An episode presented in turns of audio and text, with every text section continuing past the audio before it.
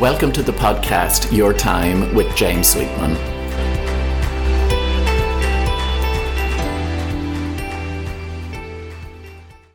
Hello and welcome to this week's episode of my podcast, Your Time with James Sweetman. Thank you for tuning in. I've been really looking forward to this week's episode because it's on one of my favourite topics, and that is books. Now, those of you who are regular uh, listeners to the podcast might remember uh, a few months ago now, back in the summer, Uh, episode twelve of the podcast was all about uplifting summer books, some of those personal development or spiritual development type books that I turn to again and again if we're looking for something that has plenty of insight and inspiration, particularly over the summer months. And I got some great feedback on that, and it prompted me to do another episode on books. Now, those of you who follow my blog and have been long time um Uh, receivers of my newsletter, uh, Next Steps, which is out the first Tuesday of every month, might remember that for a good few years towards the close of the year, I used to list the different books that I read over the year and gave a little review of them. So I stopped that about a year or two back because I read so much. It was taking me so long to do book reviews for every book I read. I said, maybe now with the podcast, this is an ideal time to maybe share the books I read and love. And uh, I know this time of the year as well is when a lot of people will buy books, both for themselves, maybe to read over the Christmas period, or to give as gifts. So that's the purpose in sharing this. Plus, it was a great chance for me to go back over the books I read this year and to um, caress them, as those of you who are great book lovers will do, and smell them again and see the notes I wrote in them. And uh, this might sound a little bit nerdy, but one of the things that I've always done with books is I keep a note of the ones that I read. And I do this because I've kept a diary every year since nineteen eighty-six. So I have thirty odd volumes of diaries, which I write at the close of every day.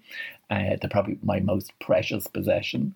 But in the front of the, the diary, I take a note of the, the books I read. So I can go back to nineteen eighty-seven and nineteen ninety-two and the year two thousand one, and I can see what I was reading back then. So I don't know if that's a bit a bit anal on my part, or maybe it's just material for a future biographer. I don't know. Um, but every year I'll read probably on average thirty to thirty-five books. Sometimes it's been as high as fifty, where it's nearly averaged one a week. Um, with the advent of Netflix and the uh, iPad uh, a few years ago, the, the volume of reading dipped a little. And of course, some books are hard copy books. Some books I read on the Kindle. Um, some are on the iPad. Um, I sort of think of the nature of the book and, and what medium I would prefer to read it in. So over the course of this week's episode, um, I'm going to share with you the books I've read this year under several different categories, from business to uh, history to fiction to biographies to personal development books. Hopefully some of them will um, be of interest to you. And if you're looking for some gift ideas for yourself or for others, it might just stimulate your interest. You'll probably also realise that I have such varied taste in reading that you think, my goodness, how does he keep it all in his head? Um, But I have to say, books are one of my great uh, treasures, and they're probably the only things I really hoard. And also, um, uh, I just get such great pleasure from them. I think part of it is my my eagerness for learning and adventure and travel and uh, and just knowledge, I suppose. So that's what this week's episode is all about. It's probably going to be a slightly longer episode than usual because I have a good few books to cover. Um, but let's get stuck in. I was simply going to go through the books in the chronological order in which I read them, but then I sort of thought maybe it makes more sense to group them together a little. So the first category uh, are business books. I read two what I would call business books this year.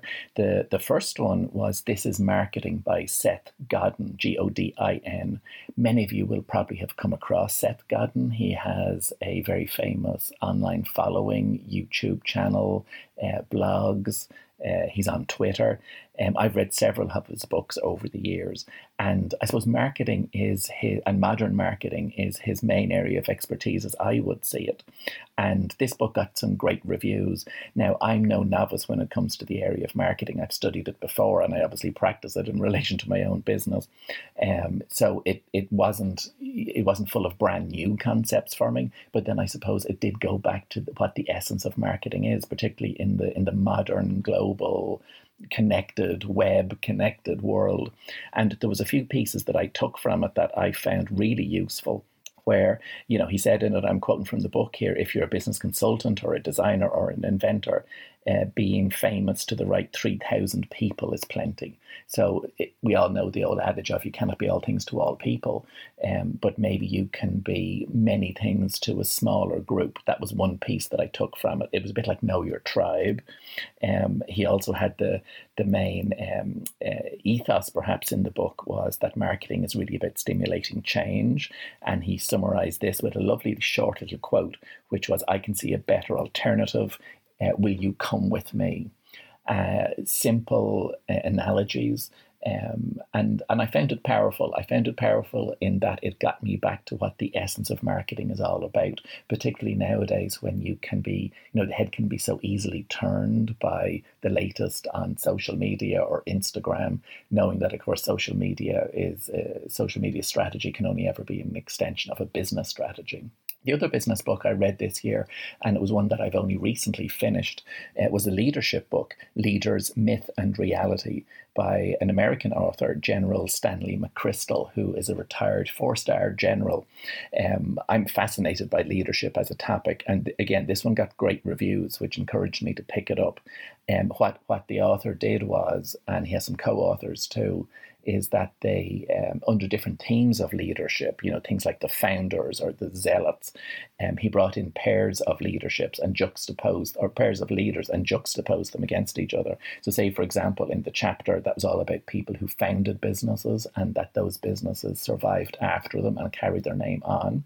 Uh, the two he chose were Walt Disney and Coco Chanel. Then there was the zealots.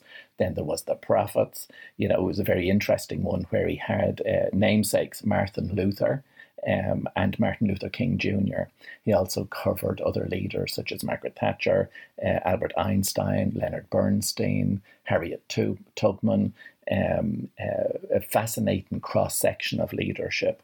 Um, and I, I suppose the ethos behind the book was that ultimately, you know, different environments will require different leaders, and that followers will ultimately choose the leader that they need at that point in time. And I thought that was an interesting insight as well. Now, here's a question for you. What do Leonardo da Vinci, Gary Barlow, Coco Chanel, Michelle Obama and W B Yeats have in common? Uh, well, as bizarre a grouping as they are, I've read biographies or autobiographies uh, of, of these people and others in the last twelve months. Um, I have to say, in recent times, I'm probably reading more and more biographies and perhaps less fiction. Um, I don't know why that is, but it's been a recent pattern in my reading. And I've one, one biography in particular set up for the Christmas period. I particularly like reading biographies over holidays. Uh, back at the beginning of the year, shortly after it came out, I read Becoming by Michelle Obama, which I think has been one of the most, if not the most popular biographies, autobiographies ever written. Now, I love Michelle Obama. She's a great uh, role model. model. Um, she's a source of inspiration to me. And this was a book I was really looking forward to getting stuck into. And I thoroughly enjoyed it, I have to say.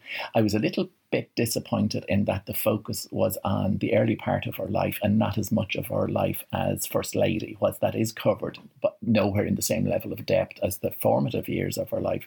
But then, of course, I remember the title of the book, which was Becoming, Becoming Michelle Obama. Um, so it made sense that there was more emphasis on the uh, on her earlier years uh, growing up in Chicago. And that was... Um, You know, that was really insightful, and it sort of gave you insight into how she was shaped as a person. Uh, so I would recommend that one. Um, the second biography I read this year was a real tome of a book. It was Leonardo da Vinci by Walter Isaacson.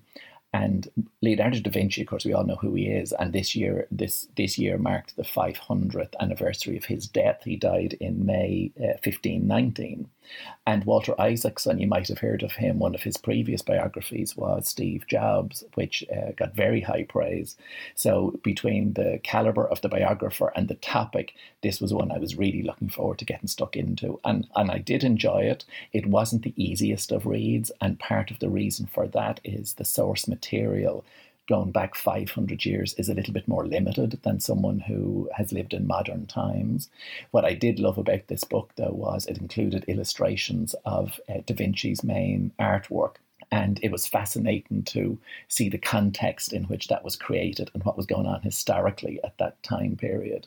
Um, I, it did take me, I did dip in and out of this book a little, because I, as I say, I think it was a little bit, a little bit hard going, and it was full of facts, which was great. Um, one of the things I picked up from, from the life of Leonardo da Vinci was that he was a great list maker, as am I, but one of his lists was, was to have a to-learn list. So when he came across things that Uh, stoked his curiosity or, curiosity or wasn't sure about, he would take a note of it and then go back later and research it. Um, so um, a big heavy book, but one that when I finished it, I certainly felt as if I had uh, far greater insight into the life of someone we all know. One of the things I wanted to resist doing in that book, though, of course, is just fast forwarding to the famous works of art, you know, The Last Supper and the Mona Lisa. Like many of the tourists going to the Louvre, they just sort of make a, a, a beeline straight for the Mona Lisa. I didn't want to do that with this book. I wanted to take it all in context. Um, and, and as I say, I dipped in and out of it, but it was well worth uh, persevering. Perhaps the book that surprised me most this year was another biography, an autobiography, uh, Better Me by Gary Barlow. Now, there you go. Michelle Obama, Leonardo da Vinci, Gary Barlow. Uh, but I have to say, I thoroughly enjoyed it. I really applaud Gary Barlow's openness, his honesty, his vulnerability. Um, obviously, I know who he was. I do I do admire him um, as a singer, as a songwriter, as a pop star. Um, and of course, I grew up with Take That. And uh, for someone who, at the year two thousand, you know, when Take That broke up and his initial attempts at a solo career failed, you know, Gary Barlow was at rock bottom. He was the butt of jokes. He had weight issues, uh, depression. And of course, it's a real turnaround story. And he approaches it with a, a honesty, an integrity, a sense of humour. One of the bits that I took from the book was Uh, what stood to him um, through the challenging times. And he said he was never afraid of work. He always had a strong work ethic, which he learned from his parents. And that combined with uh, the support of his family were the two main handrails for him. And I have to say that's something I can relate to. I'm very blessed to have a very supportive family, and I'm not afraid to put in the work either, something else that I learned from my own parents growing up. The other angle that, that Gary Barlow brought into his success was that he's doing what he loves to do. You know, he played on a keyboard shortly after he could talk, and uh, he was able to turn his passion into a prof- his profession. And of course, that's something that always resonates with me. Um, it, it's a it's an easier book, obviously, than the Leonardo da Vinci book to read. But if you've any interest in those great turnaround stories, um, modern culture, or if you're just a fan of Gary Barlow, that's a book I would recommend. Uh, two other biographies I picked up this year, almost by chance. I was browsing this very small book section that's in T K Maxx, you know, the discount store. They have great stationery, by the way. Um, but they often have a few books there, particularly biographies as well, and they're really good value. Um, I picked up two, one Coco Chanel by Bronwyn Cosgrove, and Christian Dior by Charlotte Sinclair. So both biographies about two of perhaps the most famous fashion designers. And I think they were maybe a fiver each. Um, they were books that were originally commissioned by Vogue, I think. So they they not only have biography in it, but they also have great illustrations and pictures in it. If you're interested in a really good biography on Coco Chanel, I would recommend the Justine Uh, Picardi one, P I C A R D I, which I read a few years ago, much more of an in-depth biography. But this one by Bronwyn Cosgrove uh, was very readable and very accessible, a little bit more broad brush, um, but very insightful, and they were bargains. Um, the, the other biography that I read this year, and I, it was funny because I was looking for one and this one sort of fell into my lap, was a pocket biography of uh, W B Yeats, William Butler Yeats, by Fiona Biggs. And I picked this one up in a bookstore in Ashford down in County Mayo, a beautiful old bookstore. And it was the right book at the right time in the right part of the country. And it is a pocket biography, so, you know, it's not an in-depth one, but obviously I knew plenty about uh, W B Yeats, and his life in interested me, and I didn't really know a huge amount about it. So being able to get this biography and to, to read it, it certainly gave me a broad brush insight into his life and a greater appreciation of a lot of his poetry, which of course I studied originally back in school. And what was nice with it, some of his poetry is included in it at the time when he wrote it. And I, and I liked that sense of incorporation within the within the book itself. So they were the biographies that I read this year. Um, as, as I say, it's it's an area that I read in more and more frequently. I think just because maybe I'm nosy about other people's lives. The next category is one close to my own heart. It's the personal or spiritual development books. I read many in this area. I'll often reread because sometimes you'll pick up a book again and get so much more from it because the eyes looking at it are coming at it from a different place. Uh, the first one I picked up as soon as it came out this year was The Path Made Clear by Oprah Winfrey. This was not, not a follow-up, but it's in the same vein as a previous book of hers, The Wisdom of Sundays. And like that book, The Path Made Clear is a compilation of snippets, quotes, insights by a whole range of spiritual or personal development teachers, all of whom who have appeared with Oprah on Super Soul Sunday. So if you're a follower of Super Soul Sunday, as I am, there's perhaps nothing brand new in this. But if you're looking for a compilation of nuggets of wisdom and just to maybe get familiar with some um, teachers in this field, from Iana Van Sant to Rob Bell, Wayne Dyer, the late Wayne Dyer, Marianne Williamson, you'll get some great insights in, in under different headings because they're themed in different ways. A great book for dipping in and out of, or just for reading perhaps one, one page a day. Another book that falls into a similar category is When the Eye is Unobstructed by Francis Vellore. Francis Vellore, I think originally from India, um, is a great advocate of the work of Anthony de Milo, he who wrote the book Awareness, which is fairly famous.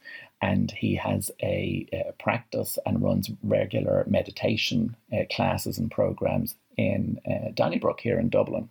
And I read uh, his his previous books, or two of his previous books, um, A Dewdrop in the Ocean and An Ocean in a Dewdrop, if I'm pronouncing it right, were two of his previous books. And this was the latest one, When the Eye is Unobstructed. And I incorporated this earlier in the year as part of my morning routine. So I would read just a little page or maybe two pages out of it and contemplate it. It's not a book to read from cover to cover. It's full of little gems of wisdom, little insights based on the approach of Uh, someone goes to see the master and the master gives his advice back based on questions and um, I suppose the wisdom of the elders would be a way of looking at it. Uh, so we go from the sublime to the ridiculous. Uh, another book that I that I uh, that I picked up in the summertime uh, was by the author Sarah Knight, an American lady, I believe. Uh, it's called Calm the Fuck Down, Calm the Blank Down. It's uh, perhaps one of the modern trends of books in this area, and that a swear word is included in the title, perhaps for shock value. Um, this one was a timely one for me because I picked it up when I was feeling a bit stressed and I had a few ongoing health issues. And I loved the forthrightness and the, the no messing about with the author. But I have to say, after a little while, it became a little bit pedestrian for me. It was almost like, you know, if you read the first chapter or two, you got the essence of the book. I felt the rest of the book was just a little bit more, uh, there was nothing new in it. Not for me anyway, but then I'm no novice when it comes to personal and spiritual development work. Having said that, There were uh, there was segments in the book that I underlined, but much more at the beginning of it than at the end of it. I reread uh, this summer as well, The Journey by Brandon Bayes, quite a famous book. Um, lady who had uh, had been diagnosed with cancer. She did a lot of emotional and spiritual development work around that, um, and uh, and how that work assisted in reducing the size of her tumour. And, you know, for someone who is dealing with cancer, as I am myself at the minute, um, I, I have read a few books in that area just to assist with the mental and emotional side of it.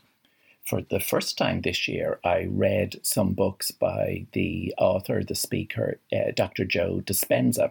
And again, Joe Dispenza is someone who I had been aware of in the field of personal and spiritual development for a while, but I'd not read any of his work directly. So I picked up at the beginning of the year one of his previous books, I think it was out in two thousand fourteen, called You Are the Placebo. And in it, like in all his work, he brings together the latest latest research in neuroscience, biology, psychology, hypnosis, behavioral conditioning, quantum physics. What I loved with this book was the combination, actually what I love with both of the books of his that I read this year was the combination or the balancing of scientific research with uh, spiritual development work, where a lot of things that maybe mystics for thousands of years have known and preached and practiced, where science is now catching up with that. And we can see the scientific evidence to support it from uh, practices such as meditation or intention setting. I really enjoyed You Are the Placebo, I have to say. It was a reminder of the power of the um, uh, the brain, the power of the mind in terms of harnessing our wellness. That was particularly the angle that I came at it from. Um, for, for me, Joe Dispenza does more than simply explore the history and the um, you know the psychology of the placebo effect. He asks the question, is it possible to teach the principles of the placebo without relying on an external substance and produce the same uh, internal changes in health and ultimately in the quality of our own lives? It's such a fascinating area, this. And because I really enjoyed that book, um, I was I was aware of another book of his that was only out this year. And then as luck would have it, have it I was gifted it, which if ever there was a little universal wink or a, or a nudge to read a book. And the other one of his I read this year, which I believe is his latest one, is Breaking the Habit of Being Yourself, which is which is quite a title. And in it, you know, the emphasis is really on acknowledging that you're not doomed by your genes or how you're hardwired, uh, you know, to live a certain way for the rest of your life. That, you know, science is emerging now that empowers us to create the reality we choose.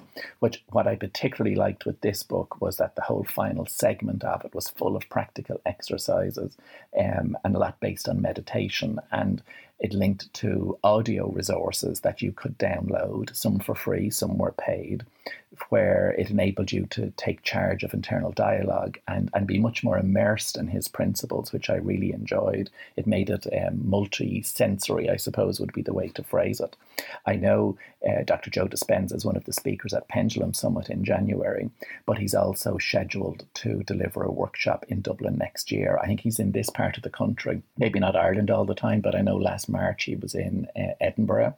Um, he's many resources that are available free online, and and a lot of a lot of his workshops are very competitively priced as well. Um, I also, in, in the last few months as well, dipped into a few classics in this area because sometimes, as I say, I'll just feel the, the urge to connect with, say, Brené Brown. I picked up again her book, Daring Greatly, and also the, the classic by Eckhart Tolle, The Power of Now. Um, uh, one that I'll just dip in and out of every so often. So now for the novels, the uh, the works of fiction that I read this year. One of my favourite authors is Kate Atkinson, and every year, well, she's prolific. Every year she has at least one book out, but I read two of hers this year. Uh, the first one was Transcription. Uh, this one, I'll give you a bit of blurb on the background. If you can hear some papers rustling, it's only because I'm surrounded by books at the minute. Um, this story begins in nineteen fifty when Juliet Armstrong is working as a producer with the B B C, and a chance encounter with a wartime colleague who pretends not to recognise her sends her back to the nineteen forties when she was uh, working as part of the war effort. And um, uh, fascinating area, beautifully written this book, I have to say, but it was inspired by true events. And in reading about this book, the author was saying that, you know, back when spies were uncovered and there was double agents and, you know, there was plots to um, uncover Nazi spies, Uh, many of the characters of the main players involved in it subsequently became known, but she was curious about the typists who transcribed all of the endless conversations that were overheard or bugged. And that was the, the gem of inspiration for this book. Of course, as any good writer will do, there will be parallels to the present time. And there was one or two lines in this that I thought were really spot on. One of the characters, um, the, the Juliet's boss in it, says, "Do not equate nationalism with patriotism, because nationalism is the first step on the road to fascism." So whilst that was referring to Germany in the nineteen thirties, we can apply it to uh, many nations nowadays where the focus is on nationalism, but nationalism has been the, the precursor to fascism if it's not unchecked. Uh, the second book by Kate Atkinson that I read was Big Sky. That was a new one of hers this year. And it was the latest in a series of crime books that she uh, writes. So I have great admiration for her because she writes in a few different genres. And her crime novel, or her main detective, who's a P I, a retired policeman, uh, Jackson Brodie. And this book, I, I did, I really enjoyed it. I had it away on holidays. So sometimes if I'm reading when I'm out in the sun, they always seem to be better books. Um, I think the, the, the Jackson Brodie books have been made into a T V series, but of course there are so many um, uh, detectives and uh, crime books in this area that it's easy for it to be cliched. And whilst this one was dealing with the topic that's, I suppose, unfortunately very common in the real world, but also covered in many crime books of um, human trafficking, um, it was really the author's deft, deft touch that stopped it becoming cliche. And for me, one of the main things about all books I'm reading, particularly novels, is that they have to be well written, and Kate Atkinson's are. Uh, this happens.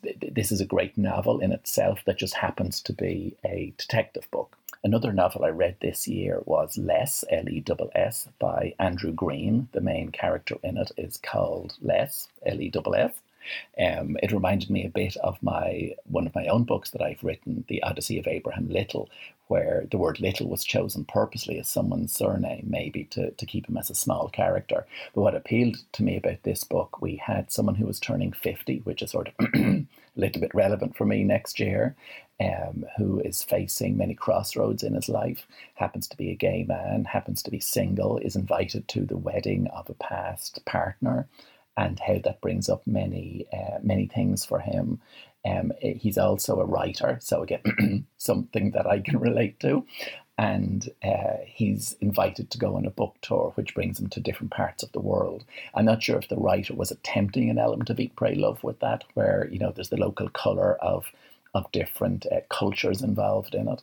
Uh, I read it on holidays, which again always puts a positive shine on books for me. Uh, and I did thoroughly enjoy it, I have to say.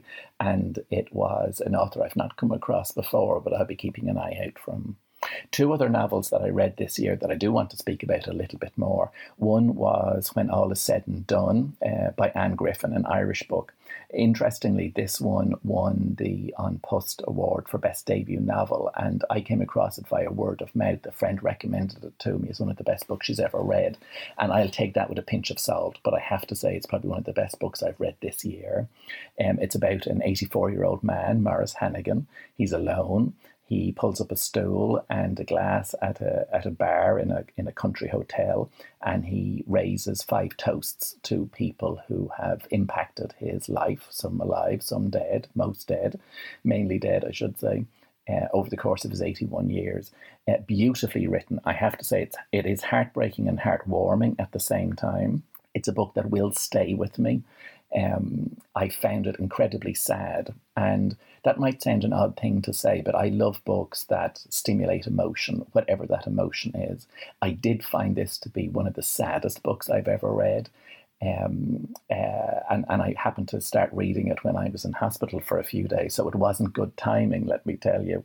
Um, but it, it, it has a book that has impacted me and well deserves all of the, the credits um, it has received.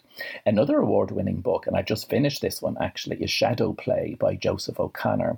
And I've read really every book that Joseph O'Connor has written. I just love his writing. I love his his turn of phrase. Some of his previous books includes Ghost Night, Redemption Falls, and one of my favourite books ever, Star of the Sea. And this one novel of the year with the On Post Awards recently. Um, what I find with Joseph O'Connor, you know, it's a very tender but wittily written bi- biographical fiction about Bram Stoker, about the creator of Dracula. Uh, the, the main characters in it, Bram Stoker himself, uh, the actor Henry Irving, the, the actress Ellen Terry, and their time together at the Lyceum Theatre in the eighteen eighties, eighteen nineties in London. You know, you have walk-on parts by Oscar Wilde. It's the time of Jack the Ripper, the Whitechapel murders, and it brings together in a very in a very light but insightful way the inspiration for Dracula. And what I found interesting with this book is, you know, I, I obviously knew Bram, of Bram Stoker, how he was born in Clontarf, et cetera. But the uh, and was Irish, but the um, I didn't realise that he really had no fame in his own life and his own you know, how he how he died, and that was fairly sad. And it was only ten years or so after his death that the uh, the silent movie Nosferatu was brought out, uh, which was based on his novel. And if you think of the hundreds of Uh, Dracula movies and vampire movies that have been out since, uh, none of which, you know, he's aware of, because he died ten years before there was any any following of such. Um, and, and a fascinating book, I have to say. Um, I will reread certain novels as well every year. Um, every few years I'll read Eat, Pray, Love by Elizabeth Gilbert. I just love it. It's like a warm blanket. Uh, and this year I did pick up from my bookshelves the novel Possession by A S Byatt. It won the Booker Prize back in nineteen ninety. I think there was at the end of the nineties a movie brought out which apparently was not so good. I have not watched it, because this book I, I really admire. Um, it's not just a book, it's it's written from diary entries, it's written from it's written with poetry in it. Um, it's a real literary detective novel as well. Um, one of the things that I discovered this time, though, on reading it, uh, what the guts of thirty years after I read it initially, was, oh my God, the writing is so small. Um, but I thoroughly enjoyed it as a book, a real a real literary tour de force. And I remember it being one of the first serious novels I read after leaving school. Um, and, and I used to sort of think Booker novels were too inaccessible and too heavy going. But this one, whilst beautifully written, complex, deals with loads of different themes, great characters. It has that um, page-turning quality that perhaps you don't necessarily uh, expect a, you know, a big award-winning book to have. So an oldie but a goodie. So we're nearly there, just a few more books to mention. Uh, these one will fall under the heading of non-fiction. So they're not fiction, they're not novels, they're not biographies.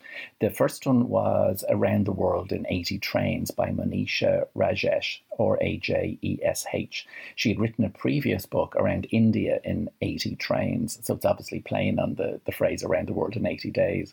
Now, I, I'm someone who's always loved train travel.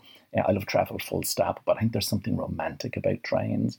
Um, in this particular book, the the author, uh, she travelled around the world her with a rucksack, and her fiancé Jem uh, accompanied her for most of the journey. She leaves uh, Saint Pancras Station in London, crosses the vast expanses of Russia and Mongolia, North Korea, Canada, Kazakhstan and beyond. Uh, the journey is one of movement and mayhem. And of course, they strike up friendships and swap stories, sometimes exceptionally funny, uh, sometimes very frustrating, but ultimately endearing, uh, with all the travellers that they meet on board and taking in some of the, the, the wonders of the world. Um, one of the one of the, the last train journeys, of course, was on the silk-sheeted splendour of the Venice Simplon Orient Express, Uh, when they travelled back to London from Venice. Uh, I particularly enjoyed that part of it.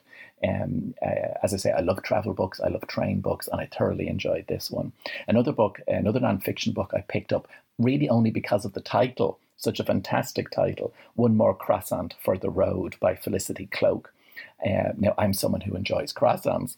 This lady was on a cycling holiday around France, and um, the different places she stopped, her adventures on the road, um, and every chapter in it had where she picked up a croissant, either from a little cafe, a bistro, a service station, and she would rate them. Um, and I suppose with this book, I was looking for perhaps a little bit more of the feel of maybe a, a year in Provence, um, but I did find it very endearing. And and of course, the element of rating croissants is something that I could uh, that I could relate to for sure. So before I go through what's currently on my bedside table and what I've lined up for some Christmas reading, a quick note of thanks. Thank you for tuning in. I'm always so grateful and equally amazed with the positive feedback I'm receiving on these weekly episodes.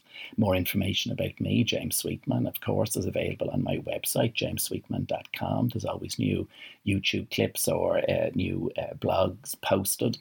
And of course, there are tickets still available for my annual flagship workshop, SOAR, that takes place in the Westbury Hotel on the thirtieth of January. And of course, this is the tenth consecutive year of SOAR. So we're, we're kicking it off with a glass of bubbly, which always helps.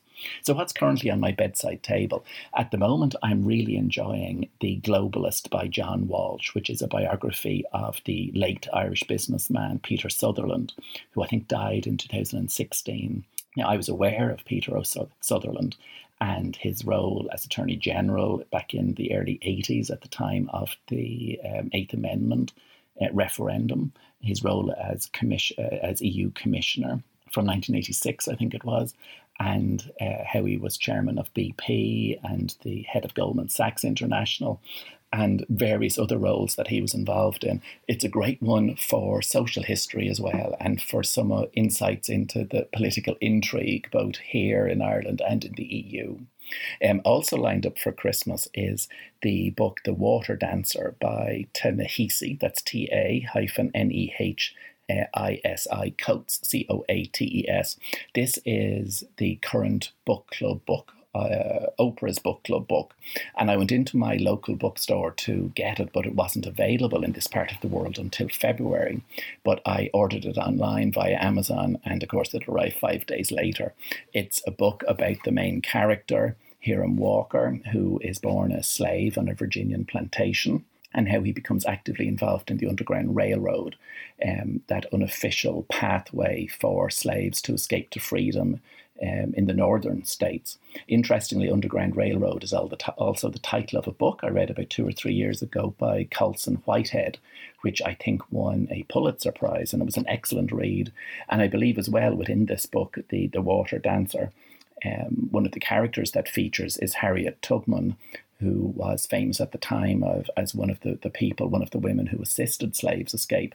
And of course, she's featured as one of the leaders in that book by Stanley McChrystal that I mentioned earlier. Um, another book that I have on the shelf at the minute is Walking by Erling Kagge, C A G G E, who is a Norwegian explorer and adventurer. I read his previous book, Silence. So I suppose someone who's walked to the South Pole is used to both walking and silence, hence the, the titles of the book uh, or his books. A uh, great one to give as a gift. I think it's one that I will dip in and out of. It's one for contemplation and reflection. And then the last book, a big meaty book, is the third part of Charles Moore's biography of Margaret Thatcher. Now, Thatcher was such a dominant figure in the nineteen eighties when I was growing up. I read the two previous installments of this authorised biography. Uh, they were excellent reads, I have to say, and I'm really looking forward to this one. So I witnessed, of course, the end of her career and how she was ousted in nineteen ninety.